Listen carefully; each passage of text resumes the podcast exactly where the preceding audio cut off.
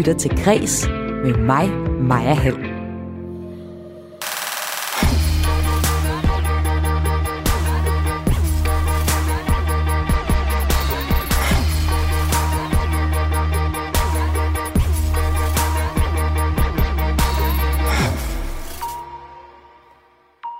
DR's serie Våde Veninder om to unge kvinders forsøg på at sælge porno møder massiv kritik fra anmeldere og debattører.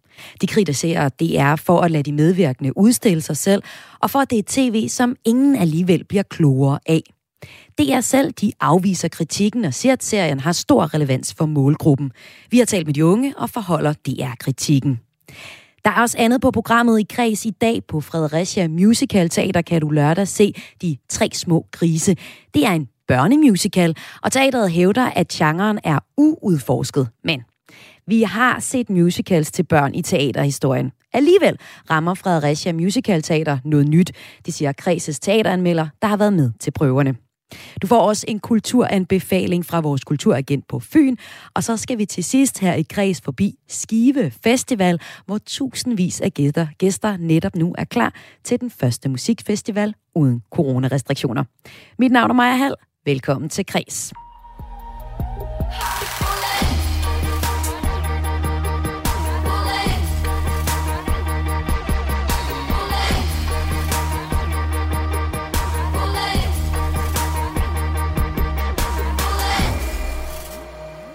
DR3-serien Våde Veninder handler om to unge kvinder, der hedder Sasha og Natasha. Det handler om deres forsøg på at tjene penge på at sælge pornografisk indhold af sig selv via en delvis pornografisk udgave af Instagram, nemlig websiden OnlyFans.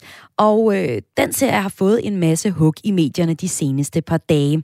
Det er en serie, der på en eller anden måde er relevant for os alle sammen. For Sasha og Natasha bliver præsenteret som to almindelige unge kvinder, som Janne enten er eller kender til, og om de så er vores ja, kærester, veninder, søstre eller døtre.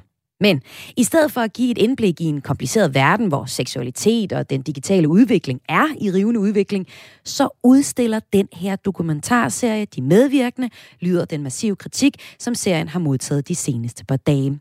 Og nu kan jeg sige velkommen til dig, Malene Birkebæk. Du er chef for børn, unge og nyudvikling i DR Medier og står altså også bag den her serie. Velkommen til dig, Malene. Tak skal du have. Hvad vil I gerne vise med den her serie? Vores øh, ambitioner, når vi laver øh, indhold til unge, det er simpelthen altid at prøve at give et indblik i forskellige dele af unges verden. Det vil sige, at vi tager altid udgangspunkt i fænomener, tendenser, som rører sig i, øh, i, i den, hvad skal man sige, den verden, som vores målgruppe befinder sig i. Og øh, det kan nogle gange være udfordrende for andre at se på. Det kan også være udfordrende for unge selv, øh, fordi vi, øh, vi har jo også som mål en gang imellem at vise et blik på øh, andres unges verden, end den man selv lige står i. Så hvad skal de her 15 til 30-årige, som øh, DR3's målgruppe er, tage med sig fra øh, serien Våde Veninder? Det vi rigtig gerne vil opnå med serien, det er i virkeligheden en debat og refleksion om, hvad der sker med ens grænser, når man øh, blander øh, en cocktail af øh, penge, sex og sociale medier. For det er en tendens, der er i udvikling, ikke bare i Danmark, men i hele verden. Og øh, det har sådan set kan man sige, aldrig været lettere at tjene penge på den måde. Og, øh, og så stiller vi også spørgsmålet, flytter det øh, dine grænser, eller kommer du til at overskride dine grænser, fordi du lige pludselig står også og kan tjene penge på den måde, på en sådan relativt tilgængelig måde for, for ganske almindelige unge mennesker. Malene, du siger, at I gerne vil skabe debat. Mm. Er det lykkes? Altså, er de unge kommet til at debattere det her område?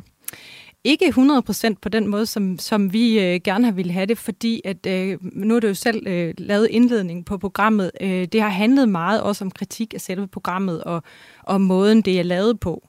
Og, øh, og det er jo selvfølgelig aldrig formålet med vores programmer. Øh, vi vil jo rigtig, rigtig gerne have, at, at det også er selve kan man sige, præmissen for programmet, der bliver, der bliver diskuteret. Jeg vil så dog sige, at vi har jo rundt om programmet også lavet, øh, lavet andet indhold. Øh, blandt andet ligger der også på vores øh, streamingtjeneste DRTV en såkaldt explainer, som ligesom går mere ind i fænomenet OnlyFans, og hvad det i virkeligheden er, og vi har en ekspert til at fortælle om, øh, hvad der er op og ned på det. Og, og det, øh, det, det er der trods alt også en del, der har set, så forhåbentlig har det også givet noget perspektiv på det. Men, men der er ingen tvivl om, at, at det du er inde på her, kritikken af selve programmet, har selvfølgelig øh, øh, desværre, synes jeg, overskyet den debat, som vi rigtig gerne vil have. Så hvad skulle I have gjort anderledes for at få de unge selv til at debattere deres færden på nettet, hvor øh, porno også er en del mm. af den virkelighed? Jamen altså, vi, øh, vi kan altid, øh, kan man sige, blive bedre og øh, noget af det, vi kigger på her, det er jo også ligesom at sige, vi skal måske endnu stærke øh, have skærpet præmissen i, i alt, hvad vi har kommunikeret. Det øh, har vi også forsøgt i høj grad at gøre, og jeg vil også sige, der har jo også været debat om det. Mm. Øh, men det er et meget, meget kontroversielt emne, uanset om man er ung eller gammel, mm. fordi det er et nyt fænomen, og, øh, og jeg er selv ældre end, end målgruppen, og kan også blive chokeret. Men omvendt, så føler jeg faktisk også, at vi har en, en, en særlig forpligtelse i at fortælle om nogle af de her fænomener, og for- og bagsider af dem, øh, til, til unge mennesker, som måske, måske ikke er på vej ind i det her, men simpelthen for at få en forståelse af, hvad er det, der, hvad er det, der sker. Og du har på et tidspunkt sagt til Fagbladet Journalisten, relaterbarhed er et ord, øh, der mm. går meget igen, når vi spørger de unge, hvad de søger i indhold.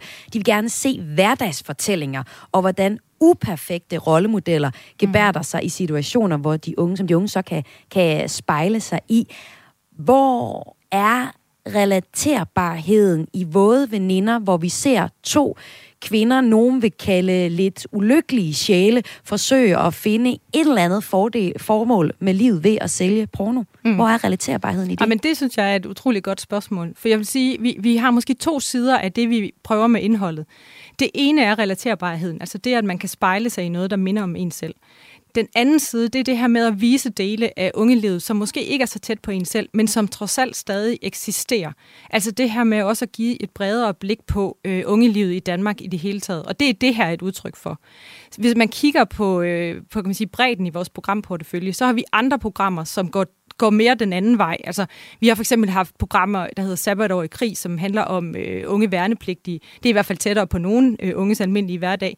Vi har også kigget på, øh, hvad, hvad sker der, når du starter et parforhold? Altså, hvad er det for nogle udfordringer og dilemmaer, man står med der? Det er jo, det er jo inde i den sfære, der hedder relaterbarhed.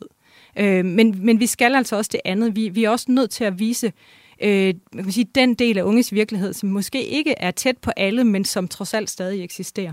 Og øh, det er så det, du kommer til at stå på mål for nu, fordi mm. vi har været på gaden for at spørge nogle af de unge, der gerne skulle kunne relatere til, eller i hvert fald øh, genkende en eller anden del af den her serie fra deres øh, virkelighed, og fra det, de taler med deres venner om. Øh, det er jo ikke alle, vi taler med, når vi er på gaden, men her får du lige et, en, vi får i hvert fald et indtryk af, om det overhovedet er noget, de unge taler om. Prøv at lytte med. Om det er noget for mig, det, øhm, det tror jeg ikke. Det tror jeg ikke lige er det, jeg vil give mig til at se. Jeg tror godt, jeg kunne finde på at se det. For, fordi jeg, ja, nysgerrighed. Ja, nysgerrighed, ja. Kunne du finde på at se noget af den serie? Nej, ikke rigtigt. Jeg synes, det er noget værd noget, det der OnlyFans. Det er ikke mig, sådan noget. Fordi jeg synes, det er en mærkelig måde, at man skal betale penge for at sælge sig selv, fordi det kan lokke nogle forkerte mennesker til at gøre noget, som man ikke de ikke burde. Mange af dem, jeg snakker med, de har købt for nogle af de lidt større nogen, og jeg synes, jeg, ikke, jeg synes, det er ikke noget for mig. Det her var altså øh, kun unge fra DR3's målgruppe for den her serie Våde Veninder. Der var en enkelt positiv, og øh, en er ret interesseret i serien, men der var også et par stykker, der ikke synes at Våde Veninder lyder som noget for dem.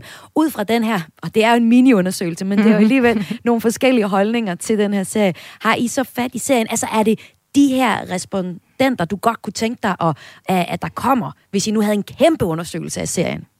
Jamen faktisk, så synes jeg egentlig, det er interessant, og det, det, det jeg tror det afspejler meget godt, hvem der ser serien, og hvem der ikke gør, fordi det er jo klart, det er ikke alle unge i Danmark, der ser den her serie.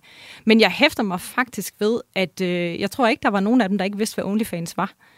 Øhm, og, og det synes jeg i virkeligheden også er interessant ind i det her, fordi jeg tror, at en del af den kritik, vi får, det er også fra, øh, kan man sige, folk, der er uden for målgruppen, hvor, hvor for dem er det måske, for nogle er det helt nyt, at mm. OnlyFans mm. eksisterer, for andre så øh, har de måske lige kort hørt om det. Men faktum er, at rigtig, rigtig mange unge, det synes jeg også, er en lille bitte undersøgelse her viser, at de, øh, de ved faktisk godt, hvad det er, og nogen endda, kan jeg høre, har endda forholdt sig til, om, hvad de synes om det. Øhm, og det er jo noget af det, den debat, vi i virkeligheden gerne vil skabe. Så alene det, at de kan svare øh, som de gør på jeres spørgsmål, gør mig egentlig glad. Øh, fordi så har de jo også forholdt sig til, om det er et program for dem. Og vi, øh, vores programmer skal ikke alle sammen ramme alle. Det, det er fuldstændig utopi at tro. Vi, vi skal på tværs af vores program, programportefølje øh, forhåbentlig have noget, der, øh, der mere eller mindre rammer alle. Og du har jo fuldstændig ret i det her med, ikke? hvad er OnlyFans? Altså, jeg rammer lige uden for DR3's målgruppe, og jeg er også sådan, det er ikke mere end et års tid siden, jeg fandt ud af, hvad OnlyFans mm. øh, egentlig var, og måske stadig ikke helt forstår, hvad det er. Men til dig, der lytter med, hvis du ikke aner, hvad det er, det er en hjemmeside, hvor man kan sælge indhold. Altså, jeg kan gå ind og sælge for eksempel mine brugte trusser, det er jo et eksempel på nogen, der gør det. Og så er der altså nogle fans, only fans, der kan købe det her. De kan, og man kan også sælge små hilsner, man kan sælge alle mulige forskellige ting på OnlyFans.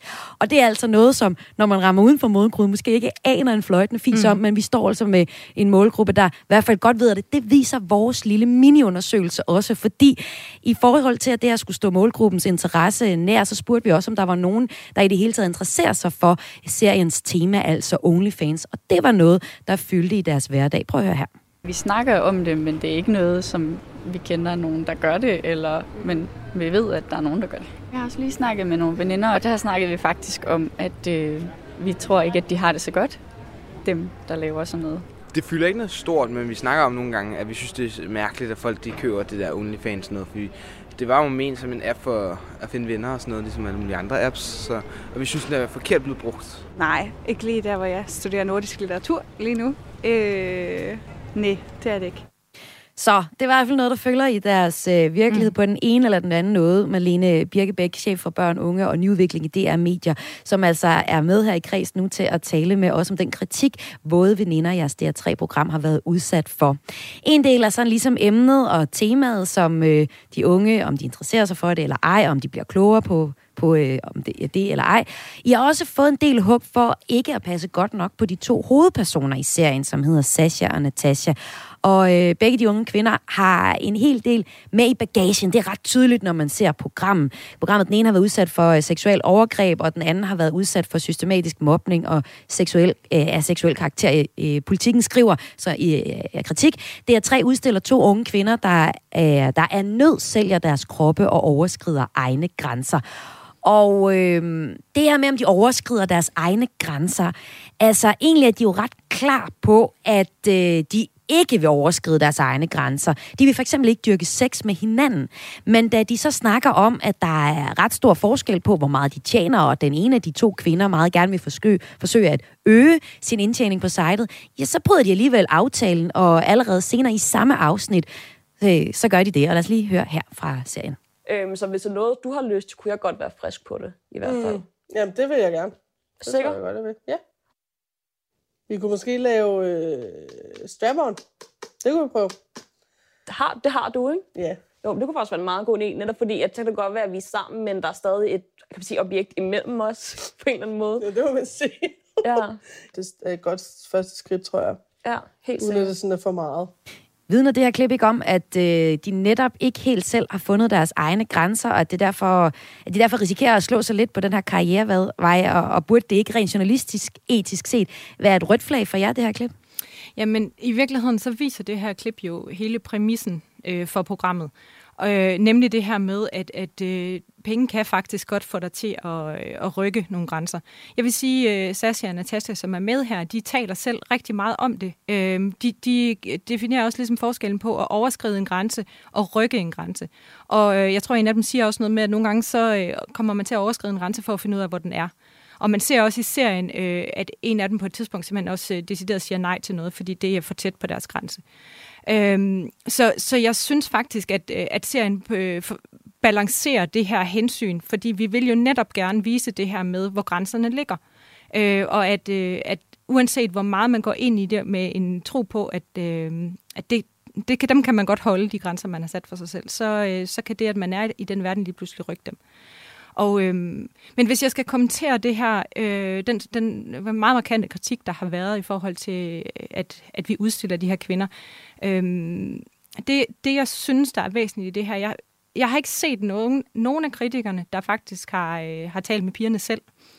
Øhm, og, øh, og jeg vil sige, når vi arbejder med sårbare medvirkende på den her måde, øh, hvilket vi har rigtig, rigtig mange års erfaring med, så, øh, så forsøger vi i hvert fald at gøre et meget stort stykke forarbejde, både i at forberede dem på, hvad det er, de øh, øh siger ja til, øh, både i forhold til at være med i programmet, men også hvad der sker, når det rammer hele Danmark, fordi det kan også være voldsomt.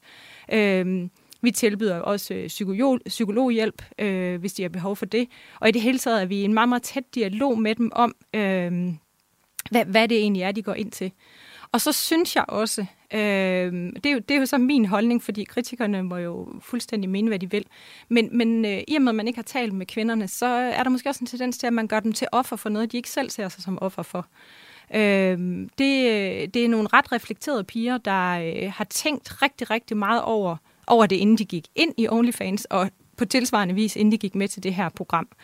Øh, vi har selvfølgelig et kæmpe ansvar i forhold til netop, at de ikke øh, hvis man ikke har prøvet at være på tv før, ved præcis, hvad de går ind til. Men, men det er faktisk noget af den der forberedelse, som, øh, som vi tager meget seriøst i, i sådan type programmer. Marlene Birkebæk, tusind tak, for du kom ind her i Græs. Tak for det. Og Marlene er chef for børn, unge og nyudvikling i DR Medier, og var med til at øh, vende den kritik, som øh, DR3 har fået for dokumentarserien Våde Veninder. Og den kan du selvfølgelig, hvis du har interesse for det nu, se på DR's website. Du lytter til Græs med mig, Maja Hall. De tre små grise står på scenen i Fredericia Musical Teaters nye børnemusical, som er premiere på lørdag. Der er meget godt børneteater i Danmark, men genren børnemusicals er uudforsket. Sådan lyder meldingen fra teateret, som også understreger, at de ønsker at være bannerfører for genren børnemusicals. Og nu kan jeg sige velkommen til dig, Lene Grønborg Poulsen. Tak skal du have. Du er teateranmelder ved Kristelig Dagblad, du er medlem af Røgmordjuryen, og så er du også en del af kredsredaktionen. Og du har været på reportagetur til Fredericia Musical Teater her inden premieren. Men Lene, lad mig lige starte med at spørge dig. Børnemusicals, er det overhovedet nyt? Altså, det korte svar på det spørgsmål, det er sådan set nej. Det er jo ikke sådan, at øh, jeg falder ned af stolen af forskrækkelse og benåelse over, hvor vildt det her det egentlig er. Altså, der er lavet mange musicals i Danmark, og der er også lavet rigtig mange, der er målrettet børn og børnefamilier. Så der er selvfølgelig noget med, at de har tænkt målgruppen anderledes.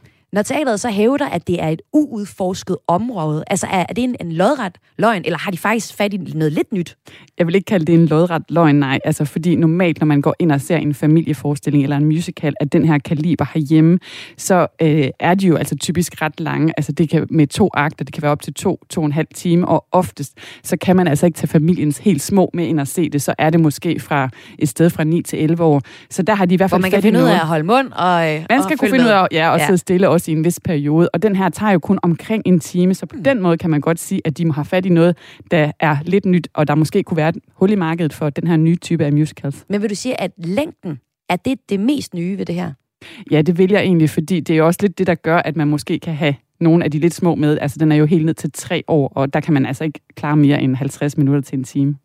Og det er også det, de selv fremhæver, altså længden. Lena, du har besøgt øh, prøverne til forestillingen De Tre Små Grise, og en af skuespillerne i stykket fortæller, at børnemusicals kalden her adskiller sig fra deres voksenmusicals ved at være en mere enkel historiefortælling, og tidsmæssigt, som vi også var inde på her, kortere, sådan at selv børn på tre år kan holde koncentrationen. Men lad os lige tage på reportagetur her til Fredericia Musical Teater.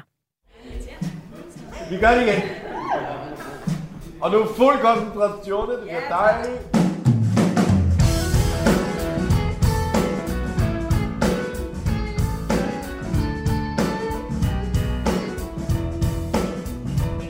Nu står jeg her i salen på Fredericia Musical Teater, hvor prøverne er i fuld gang, fordi der er altså premiere på børnemusicalen De Tre Små Grise på lørdag. Og mens de giver den gas her på scenen, så læser jeg altså ud sammen med skuespiller Bjørk Gams, som spiller moren i forestillingen. Men ellers så kan vi gå hele vejen op. skal vi gøre det? Udover at være skuespiller, så har Bjørk tidligere været konstitueret leder af teatret, og derfor så var det altså også hende, der tog beslutningen om, at man skulle spille den her børnemusical. Og manuskriptet til De Tre Små Grise, det støttede hun på første gang til en reading på Broadway i New York. Jamen, det er en festival, øh, der er i New York en gang om året, hvor øh, forskellige producenter kan komme, og, og øh, så er der udvalgt otte manuskripter, der bliver læst op øh, i sådan nogle 45 minutters readings.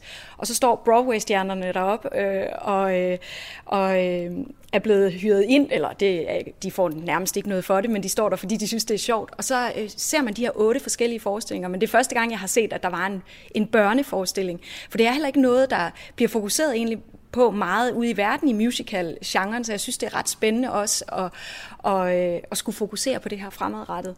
Øh, men det var en, en det var en ret øh, sjov oplevelse, fordi der stod en ret stor Broadway-stjerne, der hedder Chris Sieber, og spillede den her store stykke ulv, og øh, simpelthen tog os alle sammen med storm, så vi lå flade grin. Øhm, øh, så, så det var helt sikkert sådan en dag, man ikke lige glemmer.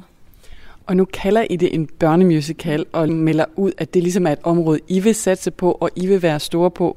Men jeg synes, når man kigger ud på sådan resten af teaterlandskabet, så er det jo ikke, fordi vi ikke har familieforestillinger, som kan være enten musicals, eller kan være teater, hvor der er musik involveret for familier, for børn og forældre. Så hvad, hvor adskiller sig det her? Hvorfor har vi brug for det, du kalder børnemusicals?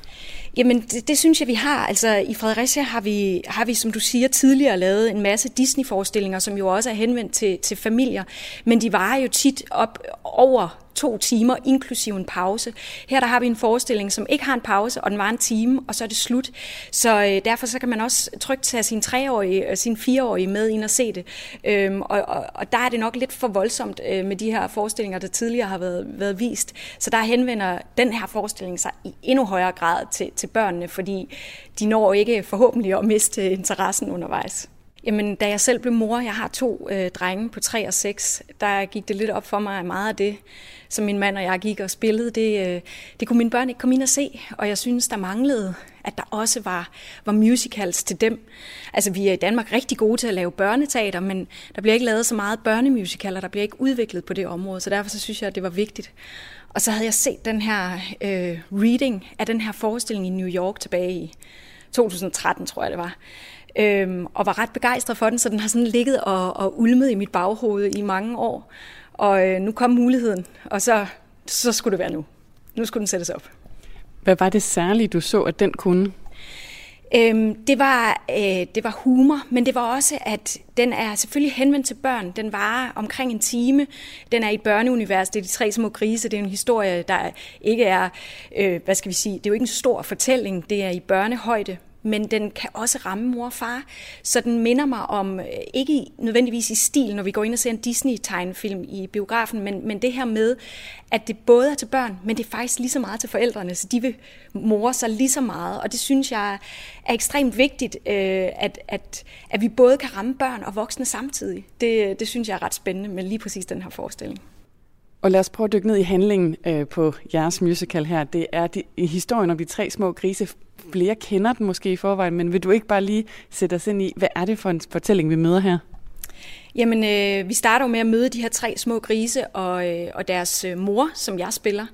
Øh, og i vores udgave her, der øh, vil mor virkelig gerne have de her tre små grise ud af sin grisesti. Øh, hun trænger til at få lidt øh, me-time, tror jeg.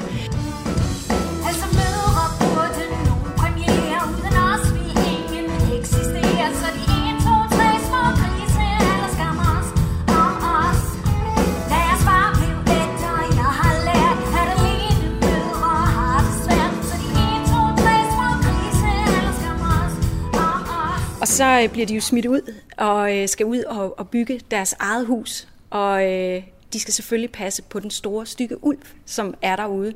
Og han øh, opfanger jo selvfølgelig med det samme, at, øh, at der er små grisebasser derude. Og han har faktisk også et deres far tidligere, så han håber lidt, at de smager lige så godt. Og så går det hele jo i gang med at få bygget de her forskellige typer af huse, som de tre små grise bygger. Et af strå, og et af øh, pinde, og et af mursten. Og så kommer øh, den store stykke ulv jo og, og øh, blæser det hele ned. Øh, og øh, så må vi jo se, hvordan det ender lige i vores udgave. det vil jeg ikke afsløre. Ja, Lene, slutningen, det vil skuespilleren på forestillingen De tre små grise på Fredericia musicalteater Bjørn Gamst ikke afsløre. Det er en stor hemmelighed. Du kender den jo faktisk, for du har været set den, ja. Nå. Nå, men altså, Lene Grønborg Poulsen, du er vores teateranmelder og også kollega her på Kreds. Hun nævner nogle tidligere forestillinger på Fredericia Musical Teater. Altså, helt kort, hvad er historien om musicals i Fredericia?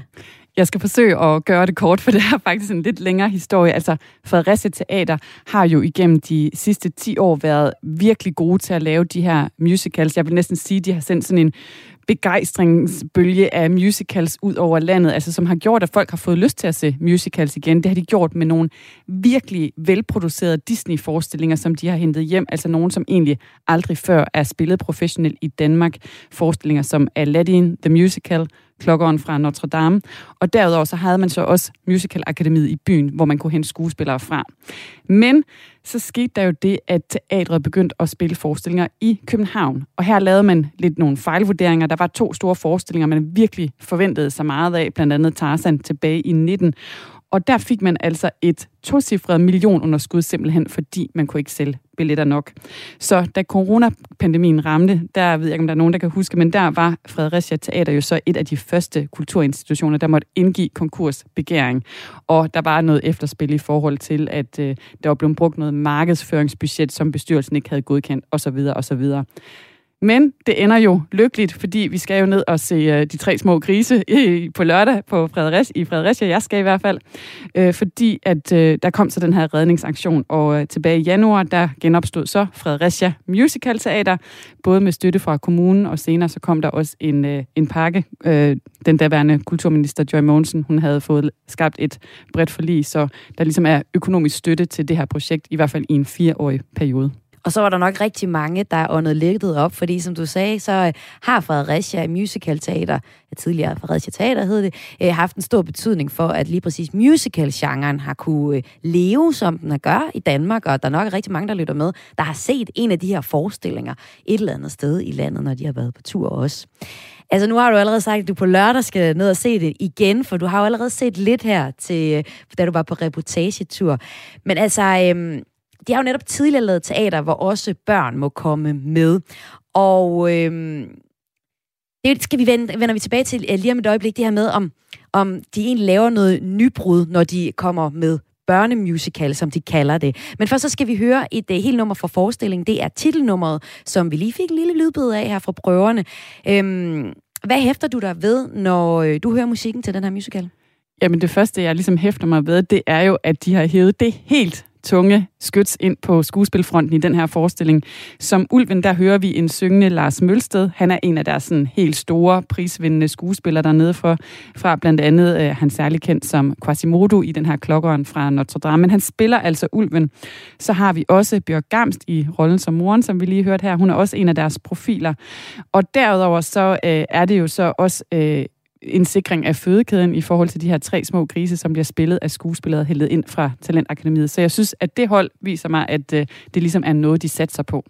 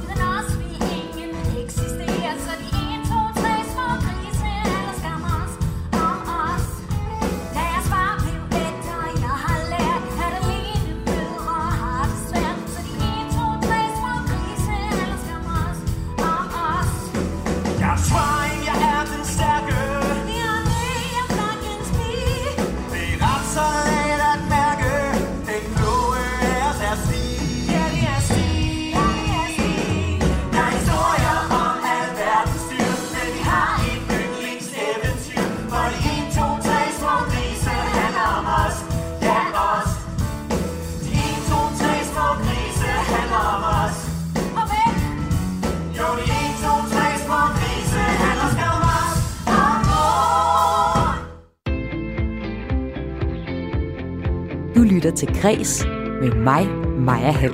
Og med i studiet er du, Lene Grønborg Poulsen, og vi to vi taler om Fredericia Musical Teater, der på lørdag har premiere på børnemusicalen De Tre Små Grise. Og for at give øh, den historie lidt perspektiv, så skal vi to nu tale om, hvad det kræver at lave vellykket underholdning til børn. Og det emne, Lene, det har du beskæftiget dig med som teateranmelder for Kristelig Dagblad og som Røgmert jury-medlem, og så er du også mor til tre i alderen 3 til 9 år, så du er den helt Vigtigst, rigtige, ja. vi har i studiet her. Hvornår er noget god børneunderholdning, Lene? det er jo noget, man altid øh, kan diskutere, og det kan blive, hurtigt blive en meget subjektiv diskussion. Så jeg synes, det giver god mening at drage, altså hvad kan man sige, et værktøj ind, hvordan kan man diskutere det her. Og der vil jeg bruge samme værktøj, som jeg bruger, når jeg skal sådan diskutere, hvad er god underholdning til voksne. Og der bruger man egentlig tit en evalueringsmetode fra Aarhus Universitet, som hedder ønskekvistmodellen. Og den har... Hvad hedder den? Ønske? Ønskekvistmodellen, altså du ved, en, en ønskekvist med tre grene. Ja. ja. Øh, fordi den har de her tre trin, som hedder vilden, kunden og skulden. Det lyder ret abstrakt, når jeg siger det her, men altså hvis jeg bare lige sådan skal skære det hurtigt ud, så er den første øh, Øh, vilden, altså det handler om kunstnerisk vilje bag opførselen. Altså kan man mærke, at der er nogen, der virkelig brænder for at få den her kunst eller kultur ud i verden. Og den næste, det handler så om kunden, altså kan de ligesom det, de gør? Altså er de, har de de fagprofessionelle evner til, i det her tilfælde, at synge, danse og spille skuespil på, på en stor scene? Og det er måske egentlig også derfor, at man nogle gange vil kunne se en, det kunne være en amatørmusical, som kunne komme op og ringe på den helt store klokke, når det handler om, at man har viljen, men måske ville score lidt lavere på, at man måske så ikke har de der fagprofessionelle evner til at øh, synge det sådan helt som, som den skal sidde i skabet. Så er der den, den sidste gren i det her, øh, som øh, handler om det her med skulden. Man kan oversætte det til en slags nødvendighed. Jeg synes, den er væsentlig, når vi netop taler om musicals, fordi det er tit her, vi kan blive lidt uenige, eller komme til at tale om, diskutere noget forskelligt. Altså, øh, nødvendigheden handler om, hvorfor har det her egentlig en plads i verden? Hvorfor skal vi se det her? Og der synes jeg tit, at man kommer sådan til at... Det er nok der, der sådan er en uenighed omkring musicals, fordi der vil være nogen i en lejr, der siger, det her er sgu egentlig ikke undskyld, nødvendigt. Det, det er egentlig bare for letbenet underholdning. Det skal vi ikke bruge til noget, mens der er nogen, der i en anden lejr vil sige, det her det er bare, når det er bedst, virkelig god underholdning, hvor der er masser af livsglæde på spil, og det har vi altså virkelig brug for. Hvor ligger du der som anmelder? Jeg vil klart ligge mig over i den, genre, i den stil, hvor jeg siger, at det er altså en genre, vi har brug for, fordi der er masser at hente, men den skal jo så selvfølgelig score på alle parametre, altså det skal også være godt lavet. Og er der så et ekstra ben til den her ønskekvist-model, som du har præsenteret med de her tre ting, der ligesom skal være, skal være hak ved for, at det er god underholdning? Er der en ekstra ting, når det kommer til børn? Altså, det kan man i hvert fald så selv sætte på, og det er jo også noget af det, de selv kommer lidt ind på nede på Fredericia uh, Musical Teater, netop det her med, altså at det gør ikke noget, hvis det både er børn og voksne, der er underholdt. Det synes jeg også er en væsentlig diskussion i det her. Ja, lad os hoppe tilbage til Fredericia Musical Teater, hvor vi skal høre fra instruktør på De Tre Små Grise, Mads M. Nielsen. Han mener, at man laver god børnemusical ved at opdatere historierne til i dag og lave underholdning, som både børn og voksne gider at se. Det er jo en, øh, hvad kan man sige, det er jo en udvidelse af en meget, meget lille fortælling, som de fleste af os kender fra den der Disney-tegnfilm. Det her det er en, en lidt anderledes vinkel på det, øh, da de her grise måske lidt mere minder om, om unge i dag, end de grise på den, i den gamle Disney-tegnfilm, som lidt mere var øh, et billede på den tid. Øh, og så har vi jo ligesom fået mulighed for at, at lave lidt, øh, lidt, hvad skal man sige, tegnefilmskomik, men på scenen jeg har altid været stor fan af den udsendelse, dengang jeg var lille, der hed Så er der tegnefilm, før Disney Show kom på banen, men hvor der også var Snor Snup og Doug Daffy og sådan nogle, eller Doug Daffy og sådan nogle ting der, som var lidt mere fjollet og lidt mere slapstick-agtige. Så der er rigtig meget øh, comedy i den her, men noget, som forhåbentlig både de voksne og de små synes er sjovt. Og nu har jeg jo lige set øh, en af jeres prøver, og jeg synes, at øh, der kan jeg allerede se den reference, du, du laver her til tegnefilm, altså i skuespillernes kropssprog også. Kan du prøve at sætte nogle ord på, hvordan I har indarbejdet øh, den måde, de bevæger sig på scenen på? Mm, jeg tror, at vi har arbejdet meget med at, at øh, finde børnene i os selv.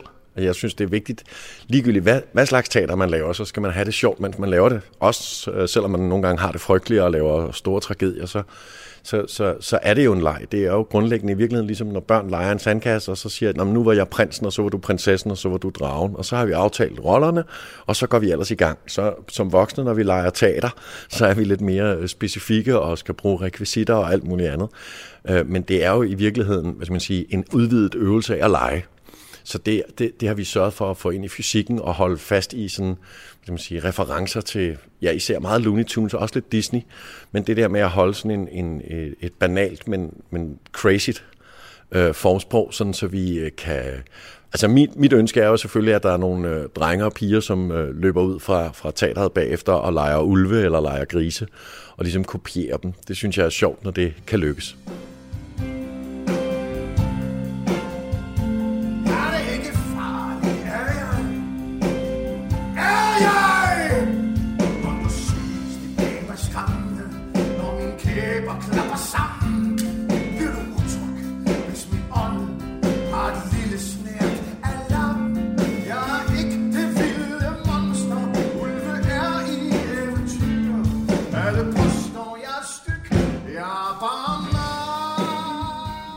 Jeg synes altid, at man skal sørge for at få alle med ombord, om jeg så må sige. Jeg kan jo af god grund ikke sætte mig ind i, hvad nogen på øh, 5, 6, 7 år synes er sjovt. Men jeg tillader mig at, at have den tro, at, at øh, det barn, der stadigvæk bor inde i mig selv, selvom jeg, at jeg nu er blevet 50, så, så er jeg stadigvæk en barnlig sjæl. Så, så hvad skal man sige, den del af det, det er noget med at holde det rent og, og uskyldigt og, og, og ægte, samtidig med, at man så laver en hel masse pjat, men at man ikke taler ned til eller på børn, men man taler med dem. Det har altid været min indgang til at have med børn at gøre. Og sådan er det sådan set også med voksne, så på den måde er der ikke en stor forskel. Men det er vigtigt for mig, at børnene også har fornemmelsen af, at når de for eksempel er derinde med deres forældre, at de så ikke sidder og tænker, gud, far og mor keder sig, jeg har det sjovt, men de keder sig. Det bedste er, hvis de får en fælles oplevelse. Fredericia Musical Teater har jo tidligere været kendt for de her store opsætninger, Disney-opsætninger, man ligesom har købt, og hvor øh, der også har været snak omkring det her med, at så køber man også ligesom en bestemt form. Der er nogle ting, man ikke må lave om på. Det kan være i øh, den måde, replikkerne ligger på, det kan være i scenografien. Hvordan er reglerne omkring det her stykke?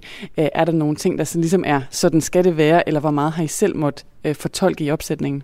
Vi har fortolket alt det, vi ville. Nu er det en rigtig god musical, forstået på den måde, at, at det, man kalder bogen, det manuskriptet og, og noget andet, sådan noget, det er rigtig godt. Det, det læner sig frem af. Det er underholdende også for mig. Nu har jeg set det rigtig mange gange. Det er stadigvæk sjovt at kigge på. Så der er ikke sådan noget, hvor vi har skulle redde noget. Men for eksempel så er der altid været sådan, alle andre steder, de har lavet den her musical, at der har det været CD-musik præindspillet øh, i England, som man så har stået og sunget til. Og det er det helt unikke her, det er, at vi for første gang har fået lov til, at bødigst, at have fire musikere, der spiller live, hvilket gør enormt meget løfter forskning og gør den meget mere intens og til en større teateroplevelse. Og jeg er meget, meget stolt over den ulv, som vi alle sammen har fået lavet sammen, som er en ægte superskurk. Og min stil er perlemor,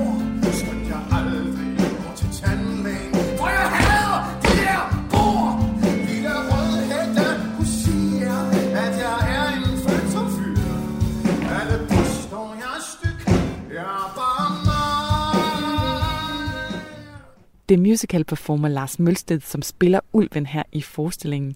Han er en performer, som er blevet rost af rigtig mange, og især i forbindelse med jeres opsætning af klokkeren fra Notre Dame tilbage i 17, hvor han spillede Quasimodo. Men hvad tænker du, at han særligt kan give til den her genre, altså børnemusicalen? Han har et, et fantastisk fysisk talent, samtidig med, at han er en helt utrolig god sanger. Og så har han også en vidunderlig komisk timing.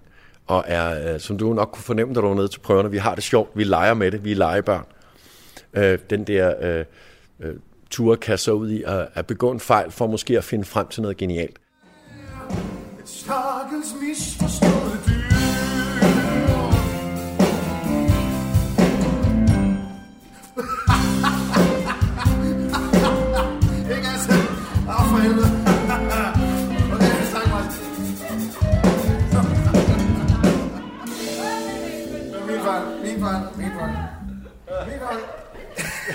Gør det ikke. Lars er et utroligt modigt menneske, som jeg har nyt at arbejde sammen med på mange forskellige fronter, men han er især god til det der med at tage noget, som nogen måske ville synes var banalt og børnet, utrolig seriøst. Hvilket også var det, mig og Lars gjorde med klokken fra Notre Dame. Vi tog det utrolig seriøst, selvom det bare var en Disney-forestilling. Så var det øh, sindssygt vigtigt, og det er det her også.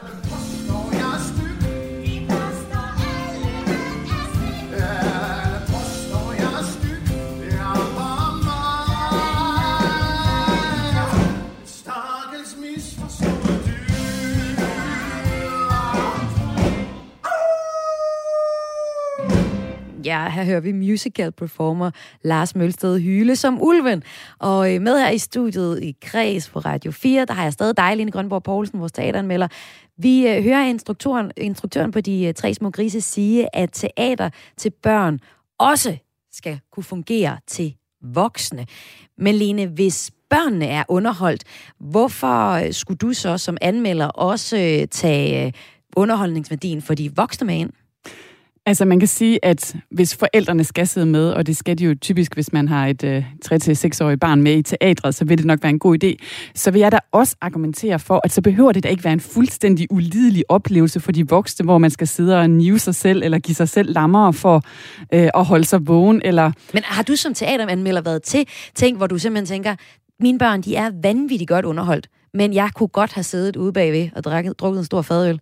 Ja, det vil jeg sige. Jeg har også, det har jeg prøvet, og øh, jeg kan også tale på vegne af den, tænker jeg, ret store gruppe af forældre, der har siddet øh, øh, i morgentimerne. Det kunne være et... Øh, tidspunkt mellem klokken 5 og klokken 7 og føle sig tvangsindlagt til at se Dora the Explorer eller, eller Gurli Gris. Altså, øh, det mener vegne, du er eksempler på, på vegne, ting, der ikke er, ja, er god underholdning for børn og voksne. Ja, og på vegne af den gruppe, så kunne jeg da godt tænke mig at slå et slag for, at når man laver børneunderholdning, så ville det da være fedt, hvis det også taler til os voksne, der kigger med. Men har det nogen betydning for, øh, for kvaliteten, at det, at det både er til børn og til voksne? Og jeg synes alligevel, at det har, altså fordi der er jeg egentlig på linje med det, øh, Mads, instruktøren på De Tre Små Grise, han siger her, jeg tror også, at børn, de kan altså, de er ikke dumme. De kan altså godt mærke, øh, hvis mor og far, de sidder og, og gaber, hvis de sidder og keder sig, hvis de lige sidder og tjekker deres øh, mobiltelefon samtidig. Det kan de godt mærke. Så derfor tænker jeg også, at god kunst og kultur til børn, det må altså også gerne være henvendt til voksne, eller være noget, som voksne også gerne vil se. Og nu, men nu sidder derude og, og lytter med og tænker, jeg skal da se øh, den her børnemusical på Fredericia Teater, der er premiere på lørdag. Hvad skal man så særligt holde øje med? Nu har du jo været med til prøverne. Jamen, så synes jeg helt sikkert, at øh, man skal lægge mærke til den her, jeg ved ikke, om man kan nærmest kalde det den dobbelte kommunikation, fordi der er nogle ting, der taler til børnene, men som vi også kunne høre i et af klippene, vi har en ulvemor, der synger om, hvor hårdt det er at være mor og være singlemor. Så der er altså indlagt nogle rigtig fine jokes, der på den måde altså henvender sig til to forskellige øh, målgruppetyper. Lene Grønborg Poulsen, tak fordi du er med her i Græs. Mange tak. Og du er altså teateranmelder ved Kristelig Dagblad, medlem af Røgmer og også en del af Kreds-redaktionen. Og Lene havde været på reportagetur til Fredericia Musical Teater, der lørdag har premiere på børnemusicalen De Tre Små Grise. Du lytter til Græs med mig, Maja Hall. Om lidt tager vi til den første musikfestival uden coronarestriktioner. Men øh, først, så skal du lige høre fra en af vores kulturagenter. For det er sådan, at rundt om i landet har vi nogle helt almindelige mennesker, som hver uge besøger et stykke kultur fra deres nærområde og fortæller os om det. Og i den her uge, så har vores agent, Pauline Vestergaard Jensen fra Fyn, besøgt en kunstbutik, og det har jeg talt med hende om. Men først så får du lige en præsentation af, hvem Pauline er.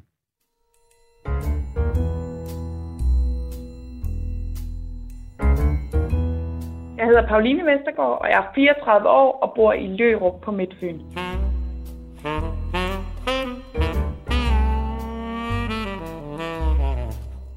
Det mest almindelige ved mig er, at jeg smører madpakker, slår græs og går i seng før kl. 23. De færreste mennesker ved, at jeg elsker tysk grammatik og har engang har præsteret at falde ned i en fryser i Netto.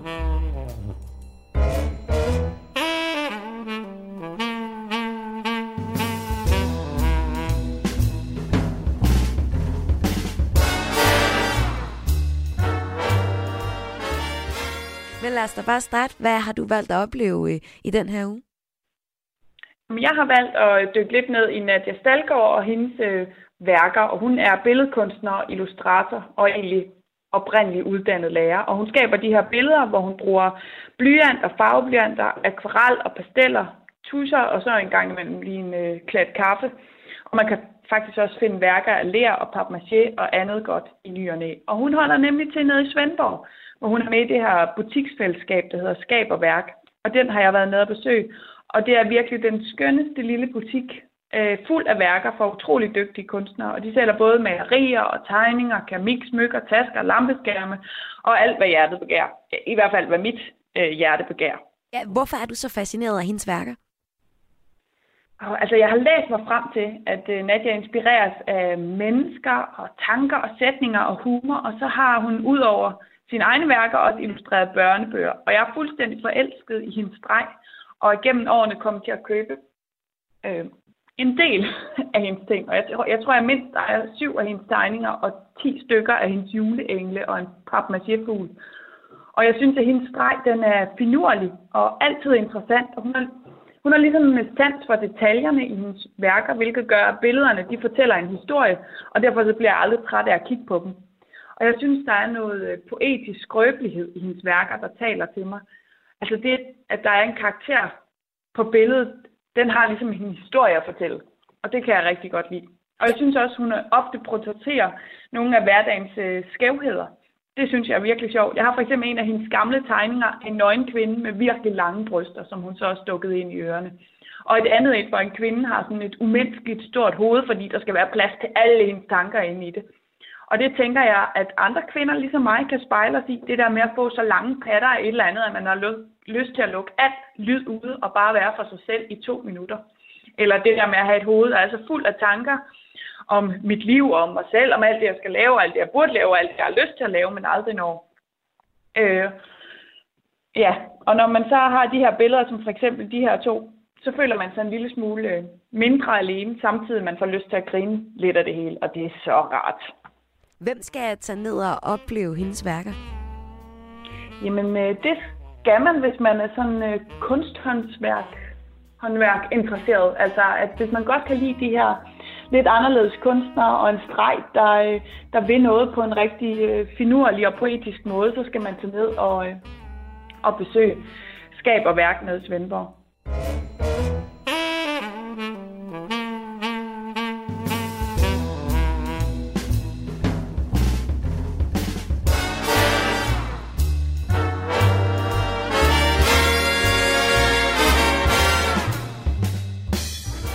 Fortalte her Pauline Vestergaard Jensen, der er vores kulturagent på Fyn, og hun anbefalede altså kunstner Nadia, Stal Nadia Stalgaard og hendes værker, dem kan man se i kunstbutikken Skab og Værk i Svendborg. Og lige nu der søger vi faktisk flere kulturagenter. Jeg søger helt specifikt nogen fra Sjælland og fra Sydjylland. Så hvis du godt kunne tænke dig at være kulturagent, så send en mail til kreds radio4.dk, og det er k r a i s radio4.dk. Du lytter til Græs med mig, Maja Hall.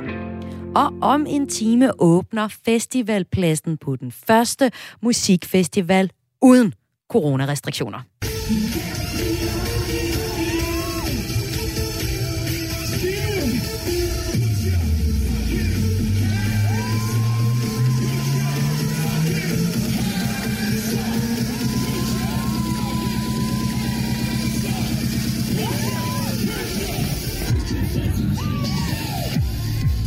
Her var det Infernal på Skive Festival for år tilbage. Om øh, knap en time, så åbner, lidt med en time er det, så åbner festivalpladsen igen, hvor op mod 10.000 festivalgæster ventes at indtage festivalen, der altså begynder i dag. Michael Eiskær, bestyrelsesformand i Skive Festival og bookingansvarlig. Du befinder dig lige nu et sted på festivalen. Det gør jeg egentlig. Er I klar? Uh, ikke helt. Hvordan ser det ud der, hvor du står, Michael? Jo, jeg har faktisk lige øh, sat mig ind i min bil og kører med uh, trådløs uh, headset, fordi uh, jeg skal lige hen på vores camp. Vi uh, har simpelthen været så heldige at få lov at, at nå uh, at etablere en camp, så alle vores festival de har mulighed for at få et sted at sove. Ja. Øh, og campen åbnede vi her kl. 12, øh, og jeg må være ærlig sige, jeg har simpelthen ikke lige nået hen og se, øh, hvordan det var gået derhen. Så jeg tænkte, det vil jeg lige nå, inden vi nu skal åbne selve festivalpladsen her kl. 16. Øh, Men hvad er meldingen? Er, er der plads til alle på campen, og, og er det okay? Hvordan? Ja, ja, det tror jeg. Vi har, okay. lavet, øh, vi, vi har egentlig lavet en camp, der er lige så stor, som vi plejer, øh, selvom vi øh, kom lidt i scenen øh, i gang med at ligesom sælge campbilletter. Så er der selvfølgelig også nogen, der er overført på sidste år. Men øh, udmeldingen om camp, den kom lidt sent, at det faktisk kunne lade sig gøre, fordi vi jo netop var så heldige, at vi helt tilbage i uge 6 øh, valgt at flytte vores øh, festival. Ja, I var hurtige til at udskyde festivalen, der ellers skulle have ligget første weekend i juni. Mange festivaler har jo ellers måttet aflyse på grund af øget krav til afstand, coronapas og forsamlingsloft. Men i går der bortfaldt stort set alle coronarestriktioner. Og øh, næste, de næste dage, så kan man jo så bare øh, boldre sig løs på skive, og blandt andet se Carpark North, Young, Suspect og TV2 på, øh, på festivalen. Havde I regnet med, at alle restriktionerne lignede aktivt ville falde dagen inden, at I åbner? Jeg, har, det jo sådan, at hvis man både tænker på det, og så samtidig tænker på, hvad, hvilket vejr vi har til sådan en uh, septemberfestival her, så overvejer jeg kraftigt at begynde at gå i kirke igen hver søndag, for der er nogen, jeg skal, jeg skal, der er nogen, jeg skal have takket. Ja, altså Michael, jeg skal også lige høre dig på en helt seriøse bane. Vi har hen over sommeren her på Græs fortalt om små festivaler, som er poppet op, fordi det ikke kunne lave store festivaler, men også nogle festivaler, der simpelthen ikke kunne få nogen gæster. De øh, satte prisen helt ned til 10 kroner for en entrébillet, men folk var simpelthen ikke klar til at gå til koncert, hvis der skulle være restriktioner. Så jeg er selvfølgelig interesseret i at høre til jeres billetsalg. Michael Eiskær, har I udsolgt til Skive Festival? Nej, det har vi jo faktisk ikke. Vi var på et tidspunkt uh, sikre på, at vi kunne godt få udsolgt, da vi troede, at vi kun måtte være 10.000 mennesker. Men ligesom uh, tiden går, så falder restriktionerne ligesom uh, lidt fra hinanden uh, en efter en. Og så var vi så, som du selv nævnte, rigtig heldige, at alle de faldt bort i går. Vi, var jo, vi havde egentlig sådan gået og forberedt os lidt på, at det jo nok endte, at vi skulle se coronapas, hvilket stadigvæk var billigt sluppet i forhold til, hvad vores kollegaer har haft af restriktioner. Uh, men vi har egentlig bygget en festivalplads til 10.000 mennesker. Det er det, vi går efter. Så kan man selvfølgelig sige, øh, får vi så udsolgt, som jeg tror, vi gør. Øh, Hvor langt ja. er der igen, for I får udsolgt? Ja, men jeg vil sige, for udsolgt, nu, nu må vi have mere end 10.000 mennesker. Så, så vi har faktisk skubbet lidt mere ud til siden, så vi kan sagtens have 12.000 mennesker. Og hvor mange men, har I solgt nu? Øh, vi har solgt lige lidt over 9.000 billetter. Er du tilfreds med det? Øh, og, Ja, det vil jeg skulle sige. Øh, desværre er det jo sådan lidt i, øh, i festivalbranchen, i musikbranchen i år, at, øh, at de fleste de ligger på de her 70-80 procent af, hvad man plejer. Og øh, det gør vi jo reelt set også, men da vi kun har sat næsen op på 10.000, så er vi jo i hvert fald mere end de 80 procent. Ja. Med lempelsen af coronarestriktionerne var, øh, altså, er det jo så lykkedes Skive Festival, som du sagde, i sidste øjeblik at forlade en festivalcamp til de overnattende gæster. Her har 1.500 øh, reserveret plads. Du er på vej hen til den festivalplads nu, eller, eller campplads nu. Øh, har du haft nogle bekymringer i forhold til det her campingområde, der lige blev banket op i sidste øjeblik? Ja, nej, egentlig ikke. Er der toiletter nok, Michael? Ja, lige præcis. Der er toiletter nok, og, det er godt. og der er hånd, håndvasker, og der er sprut, er sprit, og, og det er en dans. Jeg synes, øh, vi har alligevel gjort, hvad vi kunne, øh, og stadigvæk. Så corona har jo lige været der, og det har vi selvfølgelig... Øh, det har vi selvfølgelig i baghovedet, at, at selvom restriktionerne er væk, så skal vi også lige tænke os om. og det er vi faktisk gode til at gå og minde hinanden på, de frivillige, der er gået og bygget pladserne op her. Michael Eiskær, bestyrelsesformand i Skive Festival og bookingansvarlig på festivalen. Tak fordi du var med her, og god festival. Tusind tak. Her klokken, her klokken 18 går den første kunstner på scenen. Det er Drew Sycamore. Og øh, hende slutter vi af med her. Det er 45 Fahrenheit Girl, altså med Drew Sycamore.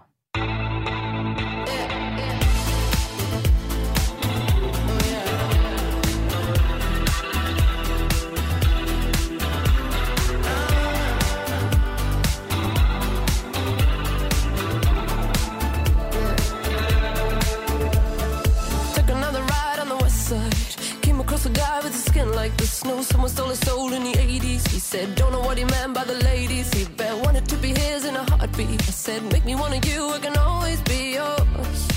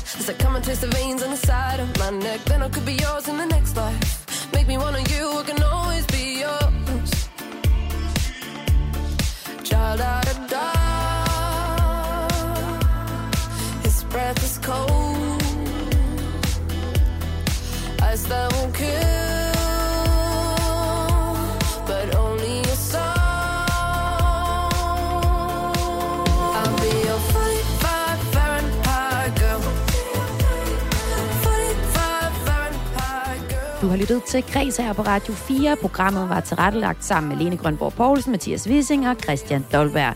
Mit navn er Maja Hall, og jeg har været din vært de sidste 55 minutter, hvor du har fået en masse kulturradio.